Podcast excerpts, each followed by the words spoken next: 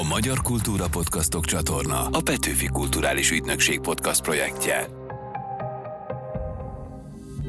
Pólókapus, kemény legény, bajnok, gazda, díszpolgár, férj, apa.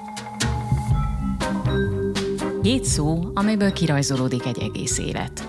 A hetes különleges szám a Bibliában gyakran a teljességet jelenti. Hét szóból valóban összeállhat a teljes életkép. Erre vállalkozunk ezzel a sorozattal, amelyben kirakóst játszunk vendégeinkkel. A puzzle darabokon hét szó szerepel, egy-egy életösszetevő. Azt reméljük, a játék végén minden darab a helyére kerül, és összeáll egy képpé. Ez a Puzzle Podcast, én Péceri Dóri vagyok. Mai játszótársam Szécsi Zoltán háromszoros olimpiai bajnok vízilabdázó, aranykalászos gazda. Vajon melyik puzzle darabra csap le elsőként? Mérföldkönyv. Uh-huh. Szerintem egyébként ez szorul a legkevésbé magyarázatra. Tehát van-e olyan olvasmányélményed, ami nagy hatást gyakorolt rád? Van egy igazán nagy könyv, ami, ami nekem nagyon sokat segített. Dr. Kerepesi Katalintól kaptam, akkor a közgáztanszék vezetője volt a Műszaki Egyetem gazdaságtudományi karán, és Sydney után hozott egy klasszikus, puha kötésű menedzser könyvet, aminek az volt a címe, hogy sok hely van a csúcson, de annyi azért nincs, hogy leülhess. Ez ugye pont 2000-es év, és utána jött az a 2001-es év, ami nekem személyesen egy nagy előrelépés volt szakmailag, de, de csapatszinten nem. Ott azért megtanultuk azt, hogy igen, hogyha egy icipicit leülünk, akkor, akkor valaki elszalad mellettünk. Úgyhogy ez a, ez a sportvilágában kegyetlen, hogy, hogy nem nagyon van olyan, hogy akkor nyugodtan most egy évet horgázgatunk. Egyébként én nagyon az ilyen regényes könyveket szeretem, krimiket, amik beszippantanak, Agatha Christie, vagy rejtő? Agatha Christie rejtőn végigmentem gyerekkoromban, volt utána Asimov, aztán Gyűrűk ura, most meg alapvetően Dan Brown, Steve Barry kifejezetten az ilyen olyan, olyan könyvek, ami a 3-400 oldal is, ha úgy van, akkor az maximum három nap lehet, mert, mert nyilván nem lehet letenni, nem tudhatjuk, hogy, hogy mi lesz a hőssel, amíg én alszom, úgyhogy ezért ilyenkor nem is alszom. Mikor van időd olvasni? Nagyon ritkán, és pont ezért viszonylag keveset olvasok mostanában, nyilván ugye a hírek, szakcikkek kivételével, tehát a szórakoztató irodalomból viszonylag kevés, viszont az intenzív, tehát akár egy betegség, akár bármi, akkor én, én be a szobámba, és akkor most azt olvasom, és akkor hagyjanak békén. Amit említettél az elején, könyvet, az mm, volt olyan időszak, amikor ilyen mankóz szolgált számodra? Mm, szerintem ez, ez tipikusan az, ami, amin jót röhög az ember, amikor a kezébe veszi, és utána végig kíséri. Tehát olyan, olyan tudatosan soha nem gondoltam rá vissza, sokkal inkább a pályafutásom végén, vagy pályafutásom végeztével, és nyilván azért a civil életben is elég sokat segít azért az a mentalitás, hogy, hogy nem feltétlenül van az úgy, hogy elérsz valamit, és akkor hátradőlhetsz. Ugyanakkor nyilván a sportból azt is hozom, hogy ha nem sikerült elérni, de a munkát beletetted, az nem baj, beleteszed újra, és akkor előbb-utóbb majd, majd adja a sors, amit adnia kell. Gazdálkodóként is jellemez egyfajta teljesítménykényszer? Igen, és hát idén volt az, amikor, amikor tényleg úgy éreztem, hogy én mindent tökéletesen csináltam, és minden nagyon jól nézett ki, és egy pocok nevezetű kártevő itt, itt súlyos 10 millióktól szabadított meg minket, ami azért, azért fájdalmas volt. Nyilván megyünk tovább, és, és tanulunk mindenből, csak olyan, olyan, olyan, most egy picit kilátástalannak tűnik a harc a természettel, hogy lehetek én tankönyv szerint csinálhatunk minden szépen és jó gépekkel nézhet ki minden, minden fantasztikusan, de, de az élet az, az egy nagy szerencsejáték. Szerintem kiveséztük a mérföldkönyv szót, úgyhogy jöhet a következő, melyiket választanád. És közben azt már ugye leteheted. Azt már le is tettem, igen, nyilván, igen. úgyhogy gyors voltam. Hősöm. Itt igen, arra lennék kíváncsi, hogy van-e olyan ember az életedben, aki, akire felnézel, akit személyes példaképednek tartasz? Ez nagyon érdekes kérdés, mert az elején az olimpiai győzelmek után kérdezték ugye, hogy ki a, az én példaképem, és akkor nem nagyon tudtam nevet mondani. Talán azért, mert, mert kapusok közül többen voltak rám nagyon nagy hatással, ugye Kózzoli, Ambrus Tamás, de ide sorolhatnám Nemes Gábort is. Nyilván az egészet egy picit összefogta akkori kapusedzőm Bors Laci bácsi, ők mindenképpen formáltak engem. Akit így hősként említenék sportból, az Benedek Tibor lett akkor a példaképem, amikor már jó sok évet együtt játszottunk a, a válogatottban. És az úgy, az úgy viszonylag könnyű volt, és hogy mondjam, ő saját maga dolgozott, megértenem, nem más, nem a média, hogy én, én őrá fölnézzek. Egyébként, aki nyilván az életemben nagyon, nagyon sokat formált rajtam, és hát az egész szemléletemet neki köszönhetem, azt szerintem édesanyám, mert tőle láttam ugye a dolgozni csak pontosan és szépen, ahogy a csillag megy az égen. Ő egyébként égés és plastikai sebész volt, és azt hiszem 78 évesen ment végül teljesen végleg nyugdíjba addig gyermekégés osztályt vezetett. Úgyhogy családból hoztam a, szerintem én úgy gondolom, hogy ez a munka becsülete. Tehát láblógatásból biztos, hogy nem lesz semmiféle teljesítmény. Akik egyébként még, még hősöm, az, azok egy picit talán a gyerekeim is. Szerinted te milyen apa vagy? Régebben, mondjuk pár évtizeddel ezelőtt azért az ilyen tekintélyelvű nevelés volt. Nem is divatos, de hogy általában ez volt a jellemző, és hogy manapság kicsit, mintha megváltozott volna az apa szerep. Én úgy gondolom, hogy, hogy meggyőző jellegű apuka vagyok. Utakat mutatok, és abból a választást úgyis nekik kell megtenni. Nyilván ugye minél kisebb egy gyerek, az azért ez annál nehezebb, annál játékosabb, annál kevésbé tudatos. Minél inkább kerülnek az érettség közelébe, vagy mennek tovább, akkor van az, hogy igenis fölvázol az ember nekik lehetséges életutakat, lehetséges életpályákat, amiben nyilván a saját tapasztalata az első, és abból, abból mindenképpen a gyerek választ, hogy, hogy merre indul, van, hogy ugyanarra, merre én javaslom, van, hogy szöges ellentét, mindegyik lehet sikeres. Tehát itt egy a fontos, és ezt, ezt próbálom velük megértetni, hogy tök mindegy, hogy merre indulnak el, csak higgyenek magukban, és a munkát tegyék bele. Ha hisznek magukban, akkor beleteszik a munkát, én úgy gondolom. Ha valaki nem hisz benne, akkor nem is teszi, mert, mert minek. Úgyhogy itt, itt nálam ez, a, ez az ön, embernek az önmagába vetett hite az, amit én mindenképpen szeretnék a, a gyerekeimbe beletáplálni. Nagyon korán elveszítetted az apukádat, tíz éves voltál. Van-e bármilyen mintád, amit mondjuk így próbáltál megvalósítani apaként, amire emlékszel még gyerekkorodból?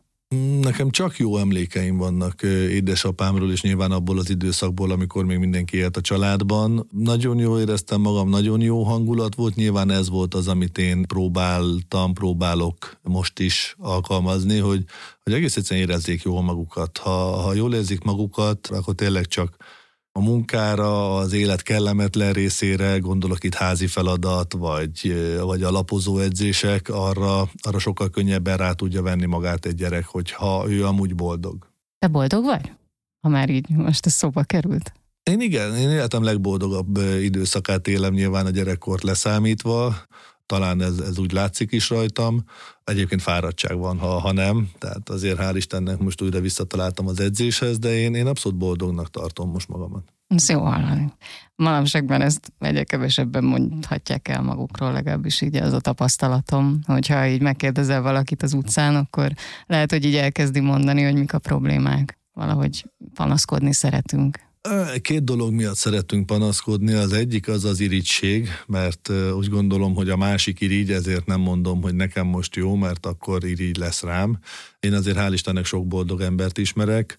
Talán egyébként a boldogság megélésének azért egyre inkább az agy a problémája a társadalmunkban. Minden fejben dől el ezzel kapcsolatban is? Igen, nagyon sokszor túlagyaljuk hogyha van valami, amit teszel, akkor nem kell állandóan azon aggódni, hogy az helyese vagy sem. Ha te hiszel abban, hogy jó ember vagy, akkor véletlenül jó dolgokat fogsz tenni. Nyilván tök jó útmutatást adnak azért a törvények, hogy, hogy azért azokból ne lépjünk ki, de alapvetően, hogyha ha a törvényeket betartjuk és cselekszünk normális dolgokat, akkor látjuk azért, hogy valaminek pozitív eredménye van, valaminek negatív. Értelemszerűen az ember úgy működik, hogy aminek negatív következménye van, azt nem akarja ismételni, a jókat csinálja, tehát hosszú távon mindenki jót fog csinálni, jóra törekszik. Most az jutott eszembe, hogy mondjuk ha arra lennék kíváncsi, hogy mi volt a legutóbbi apró öröm az életedben. Tudod, ilyen kis mindennapi kis öröm forrás. Akkor mit mondanál? Nagyon jó kérdés. Szerintem a, a vasárnap reggeli úszásom, hogy, hogy végig tudtam csinálni. Ez miért volt kérdés, hogy végig tudod-e csinálni? A nyaralás óta valahogy olyan, olyan nehezen, nehezen melegedett be a gépezet, de most, most kifejezetten jól esett. Azt gondoltam, hogy ez csak ránk átlag emberekre jellemző, nem, nem, hogy az nem, ember ez, nehezen áll vissza. Ez, ez mindenkire. Én tudok örülni a napsütésnek, tudok örülni az esőnek, most azt mondom, hogy ami, ami kifejezetten olyan, olyan nagy dobás volt az elmúlt időszakban, az az, hogy egyrészt Júcsitát vették ugye az államilag finanszírozott részre, másrészt az, hogy Marci pedig a, a, az egyetemen úgy most már kezdi megtalálni magát. Ezek nem is a napról örömforrások, igen, nem kifejezetten igen. nagyok. Még egy szín... Illetve, bocsánat, az nagyon nagy örömöt okozott, hogyha ilyenről beszélünk, és nem feltétlenül családi kötődést, akkor azért az, hogy a fiúk megnyerték uh-huh. a VB-t, méghozzá nem is akárhogy. Ilyenkor hogy kell elképzelni téged a tévé előtt ülve, vagy nem tudom, hogy most éppen ott nézted de hogy hogyan drukkolsz, tehát amikor a másik oldalon vagy? Mm, a harmadik negyedik nincsen abszolút semmi gond, mert, mert addig, addig, addig még mindent ki lehet javítani. Nyilván, ha, ha elúszik egy mérkőzés, vagy vezetünk tízzel, akkor az úgy, az úgy könnyű. Itt azért az utolsó percek azért eléggé feszültek voltak, de, de nem tettem tönkre semmit. Úgyhogy hát ez, ez hatalmas volt, és szerintem tényleg egy katartikus élmény. El tudom képzelni, hogy a Soma nem is emlékszik rá, hogy, hogy ez milyen volt. Nagyon, nagyon jó volt nézni, nagyon nagy öröm volt, és hát bízom benne, hogy a következőre nem kell megint tíz évet várni. Gördüljünk tovább egy másik szóval. Választanál egy címt? Nézzük a paralelogrammát. Megálló. Itt gyanítok valamit, hogy mit fogsz majd mondani. Egy olyan hely vagy helység is lehet akár, ahol békére lesz, ahol megszáll a nyugalom. Én azt gondoltam, hogy a víz, víz lesz az adekvát válasz. A, voltak képek a fejemben, és mindegy, mindegyiknél, mindegyiknél volt víz, kivéve egy picit a, a temető. Ritkán járok ki, amit szégyelek, de ott, ott úgy letisztulnak az agyhullámok. De érdekes, hogy ezt mondod. Az úgy, az, úgy, az, az bármikor egy kicsit úgy, még akkor is, hogyha csak három percre, de akkor visszaáll az 55-ös púzus szerintem, és úgy, úgy, úgy az agy, agy is beáll nullára. Egyébként nyilván a víz minden tekintetben, talán az úszás maga az egy, az egy olyan tevékenység, ahol úgy azt hinné az ember, hogy megáll.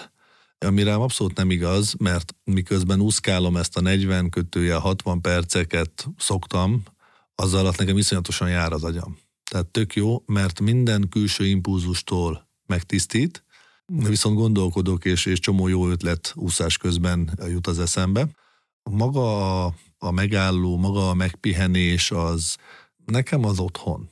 Tehát ott a, ott a kanapé, amikor chill, és úgy nem megyünk sehova, nincsen semmi dolgom, úgy az egy, az egy fontos lépés, és, és nyilván a temető az furcsa, mert amíg az ember elmegy odáig, akkor, akkor mindenképpen azért megy el, mert már rég volt, és mert illik, Viszont amikor ott van, akkor az a, az a pár perc az mindenképpen azoké az embereké, akik ott vannak. Képzeld, én voltam egyszer egy Szabó Balázs bandája koncerten, ami egy temetőben volt. Fényfestés volt a Kossuth Mauzóleumon, teli hold volt, és szóltak ezek a megzenésített versek, és olyan felemelő volt az egész esemény. Hát ezekben azért én nem látom saját magamat, mert ugye a kettes ravatalozóba sajnos túl sokat kellett elmenni az elmúlt időszakban. Sok jó embert eltemettünk az elmúlt pár évben, nem is feltétlenül csak családon, hanem kicsit tágabb értelemben a sport, akár a vízlabda családon belül. Én nekem egy picit talán lazább élmény volt a Bélapát falvai apátságban, beleszaladtam egy Szent Martin koncertbe, az egy nagyon kellemes élmény volt, ugye mi ott házasodtunk Vandával, mentünk másnap kifizetni az ilyen-olyan-amolyan egyéb díjakat, és pont egy Szent Martin koncert volt, úgyhogy azt illedelmesen végültük. Megálltunk most, akkor most megyünk tovább. Falat. Gyerekkor íze. Neked mi a gyerekkor íze? Ú, rengeteg van. anyukám nagynénye, ugye ő volt a mi nagyink, mert uh, ugye az anyai nagymamám 57-ben elhunyt, és a, ő nagyika csinált mindig makaróni tésztával, ami ilyen kb. 10 centis darabokba volt törve, gombás tejszínes Stefánia szeletet. Nyilván a, az anyukám klasszikus rántott pulyka mellje éjjában főtt burgonyával, klasszikus tartárral, az egy ugyanilyen örök élmény. Viszont egy nagyon édes szájú vagyok voltam, tehát a nagyika rácsos linzere, utána volt a csoki torta, egy klasszikus ilyen vajas kávés csokiskrémmel kevert meggyekkel benne, illetve volt két cukrászda ott a Újlipót városban, a Fischer bácsi és a Zentai cukrászda. Mindig elcsúsztatva voltak a szabadnapjaik, úgyhogy én, én mind a kettőnek őszinte törzslátogatója, törzslátogatója voltam. Mm, Zentainál a klasszikus párizsi roló, ami nem olyan, mint a mostani, hogy ostjában van, hanem egy rendes ilyen csokis tésztába volt betekerve a párizsi krém. Milyen és a párizsi krém, azt nem is tudom. Jó fekete, jó sötét, jó csokis. Tehát az a nagyon-nagyon tömény csoki krém, és itt az édeset ellensúlyozni volt hivatott a sajtos roló, és akkor abból is 20-20 deka, 30-30 deka, amikor mennyi zseppénzt kaptam, kb. addig a sarokig tartott, mind a kettőtől két sarokra laktunk, úgyhogy nem volt akadály, se időjárás, se semmi. Illetve az Entainál volt még a Rákóczi túrós, ami olyan klasszikus tojáshab, amiből csurok ki a cukor lé. Tehát, hogyha egy picit bent felejted a hűtőben, akkor teljesen átáztatja a túrót meg alul a tésztát. Hát nyilván ma már azért az ilyen bűnöket óvatosabban kezeljük, illetve hát Fischer bácsinál a Moszkauer az, az volt a, az örök mindenvivő. Te egyébként mennyire mozogsz otthonosan a konyhában? Én Van-e fa- valamilyen specialitás? Én fantasztikusan mozgok a konyhában, csak ezt a feleségem nem szereti. A béke érdekében ő főz, én pedig eszem, úgyhogy... De várj, akkor arról van szó, hogy ha te beszabadulsz, akkor utána neki kell elpakolni. Fizikailag pici a konyha. Aha. És, és alapvetően, hogyha ő ott bármit tesz, akkor én mindig kéz és láb alatt vagyok, úgyhogy én elegánsan át is engedem neki. Néha-néha a mosogatógép kipakolása az, ami az én reszortom. Egyébként a grillezés, mint a férfi a klasszikus feladata, az nekem is kijutott, úgyhogy én nagyon szeretem a mindenféle húsokat. Jó vagy amúgy? Például most említetted, hogy manapság már nagyon, figyelned kell én arra, hogy gondolom, hogy a hiúság az egy nagyon jó tulajdonság. Én nagyon szeretem. És szeretek hiú emberekkel dolgozni, mert úgy gondolom, hogy egy hiú ember nem fog összecsapott munkát kiadni a keze alól. Semmiben. Beszélhetünk vízilabdáról, vagy, vagy elemzésről, vagy egy Excel tábláról. Egy hiú ember az odafigyel arra, hogy a, amit ő kiad, átad, letesz az asztalra, az olyan legyen, hogy őt megdicsérjék. Az érdekes, ezen még nem gondolkodtam. Én inkább a, mondjuk a maximalizmussal kötném össze, de, de lehet, a, hogy A maximalizmus van... nagyon nagy hibának tartom. Tehát a maximalizmus az a boldogság legnagyobb ellensége, mert semmi és senki sem tökéletes. Most beszélünk. Igen, de az visz beszélünk, beszélünk, Nem, nem igaz. Fontos a tökéletességre való törekvés, de célként csak az optimumot szabad kitűzni. Én úgy gondolom, hogy a kellően jó az egy olyan, olyan helyzet, aminek mindenképpen örülni kell. Menjünk Hol tovább? tartunk? Igen, nézzünk, egy, nézzünk egy négyzetet. Fókusz. Fókuszban a képek. Hogyha életed filmjére gondolsz, és mondjuk kimerevíthetnénk belőle egy-két pillanatképet, akkor mi az, ami elsőként vagy másodikként beugrik? Azért vagyok bajban, mert nekem nagyon-nagyon vizuális a memóriám. Én videókra emlékszem, amit a fejem forgatott, és majd, hogy nem mindenre. Tehát akár kapott gólokra, akár lőtt gólokra, akár védésekre, akár az élet apró apró momentumaimra. Most a múltkor pont egy kulcsot keresve sikerült úgy visszagörgetnem egy előző napomat, hogy rájöttem, hogy itt van. Boldogságfaktorokat tudok. Például Roglán, amikor rengeteg hó esett 1987 márciusában, akkor apuval lapátoltuk ki a kocsit a hó alól és én akkor nem tudtam, hogy már apu akkor nagyon beteg volt. Tehát ez utólag nyert ilyen fontosságot azért ez a kép. Akkor Júcsi születésénél az izgalmak, a gyerekekkel egy-egy szilvásváradi túra, amikor a nyakamban vannak felváltva akár Vandával a megismerkedésünk, vagy az utána következő rövid időszak. Nyilván emlékszem az első feleségemmel is ezekre, csak azért a hosszú, hosszú idő ezeket megint csak más megvilágításba helyezte egy kicsit. Viszont ugye Vandával ez nagyon szép és rózsaszín. Emlékszem Zénóra is, emlékszem a csapatbulikra, de például megint csak ugye, hogy, hogy komplex élmények ragadnak meg az emberben, és nem csak képek. 2002 2002-ben voltunk egy világligán, azt hiszem San Franciscóban, ahol az idősebbek valami furcsa díjat kötöttek meg a Dénessel, hogy hogy lesz, és nem úgy volt. És ezért dacból csak azért is mi nem fogunk pihenni, bementünk kétszer vagy háromszor Friszkóba éjszaka, de úgy, hogy visszafelé már csak Biros Peti tudott vezetni. Én próbáltam ott mellette nyitott szemmel végig navigálni. Hál' Istennek a Petinek olyan nagya van, hogy bár hova, hova egyszerű elment, ő, ő oda fog találni, és onnan vissza úgyhogy nem zavarta, hogy bár utolsóként, de az én fejem is leesett oldalra a hazaúton, és ez volt az, amikor azt hiszem Szent Jakab, Spárgás Szent Jakab kagylót kértem, és, és emlékszem, hogy másnap visszamentünk ugyanabban a kínaiba, én ugyanazt tettem, csak két adagot. Mennyire van, vagy volt lehetőségetek egy-egy városban körülnézni, amikor ilyen világversenyeken voltatok egyáltalán, nem? Hát annyira szoros volt a menetrend, hogy ilyenre nem volt idő. Általában szoros volt a menetrend, de azért, azért mindig igyekeztek annyit kiszorítani, és ezt egyébként sportvezetőként is tök jó volt itt a tavaly a bajnokok ligájában a lányokkal egy kis akropoliszt belerakni. Mi szinte mindenből kaptunk egy kis falatot.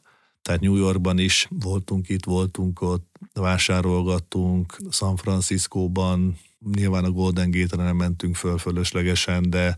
Miért de úgy, fölöslegesen? Hát mert most átmenni és visszajönni, azt a hidat meg lehet nézni egy kicsit lejjebbről, onnan is szép. Tehát ilyeneket azért megnéztünk. Nagyon sok élménnyel gazdagodtam pályafutásom során. Alapvetően egy városban, hogyha ha van egy szabad nap, nem is feltétlenül a, a híres és nagy nevezetességek, hanem, hanem sokkal inkább az atmoszféra az, amit megkaphat egy ilyen sportoló, mint turista és egyébként ebben nekem a, a két nagy kedvencem az Vancouver és Melbourne volt. Tehát ahova azt mondtam, hogy fú, ez, oda most mennék. Hogy élnél is ott akár? Igen, igen, igen. igen? Igen, aztán mondták, hogy Zoli azért becsapós, mert neked most nagyon tetszik a sok zöld, például a Vancouverben és környékén, ugye Victoria államban, de hogy ez a hat nap, amikor sütött a nap, ez azt jelenti, hogy idén már többet nem fog. Hát egy, egy maradt, vagy nem? Kettő, nem, kettő, kettő, kettő van, van még. még kettő oh. van még. Loop. A Loop ez egy megúhatatlan dal, amit akár végtelenítve is képes lenni a hallgatni. Na, itt például van egy sejtésem, de aztán lehet, hogy Na, meglepsz. Arra gondoltam, mivel amikor telefonon egyeztettünk, mondtad, hogy mész Guns Roses koncertre, és nagyon lelkesnek tűntél, ezért azt gondoltam, hogy lehet, hogy itt majd valami Guns Roses dal lesz a válasz. A, sok van.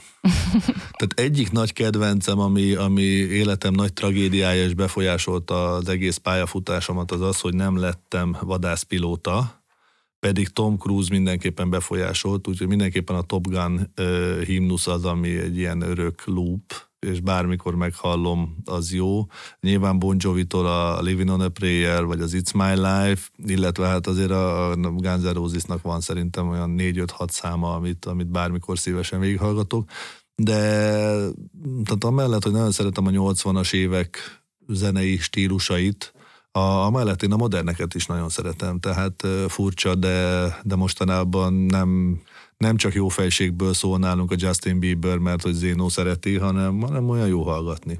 De beszélhetünk Selena Gomez, Dua Lipa, én, én őket is kifejezetten kedvelem. Nyilván van egy jó DJ, aki ezeket nagyon jó ügyesen összeszerkezgeti, Kaigo-nak hívják. Egyszer a Szigeten voltunk egy koncertjén, és előtte soha nem tudtam, hogy ő kicsoda, és, és nem tudom, 6-8 szám után no, azért furcsa, hogy mindegyik sláger volt, és mindegyiket ismertem, és előtte soha nem hallottam, hogy ki az a Kaigo.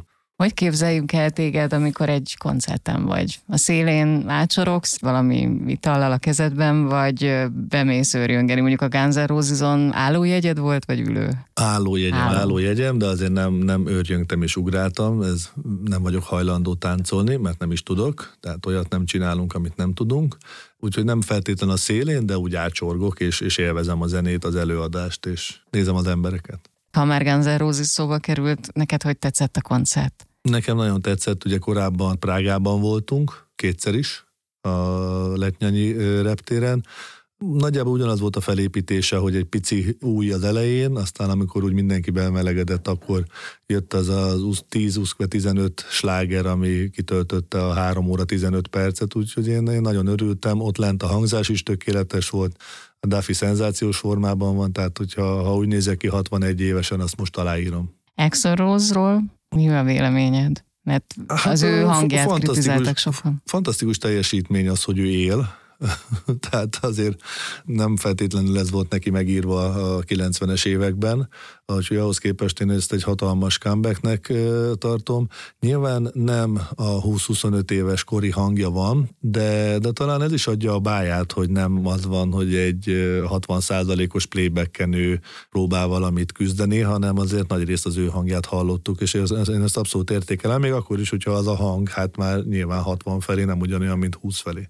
Említetted, hogy vadászpilóta szerettél volna lenni, ez miért nem valósult meg? Mi volt az akadálya ennek? Amikor ugye az általános iskolának vége volt, akkor 14 éves voltam, ott már négy éve meg volt a diagnózisom, hogy van egy kettős csigolyai szakadásom egy előrébb csúszott csigolyával, ezért is kezdtem vízilabdázni, tehát azért mentem vissza újra a vízbe, úgyhogy mondták, hogy ez abszolút kizárók. Akkor esetleg a következő életben vadászpilóta leszel. Hát, ha, ha akkor még lesz vadászpilóta. Nagyon kapcsolódik ehhez a, az utolsó szó, életre való. Ez kicsit utal persze az Életre valók című filmre, ez egy filmes kérdés.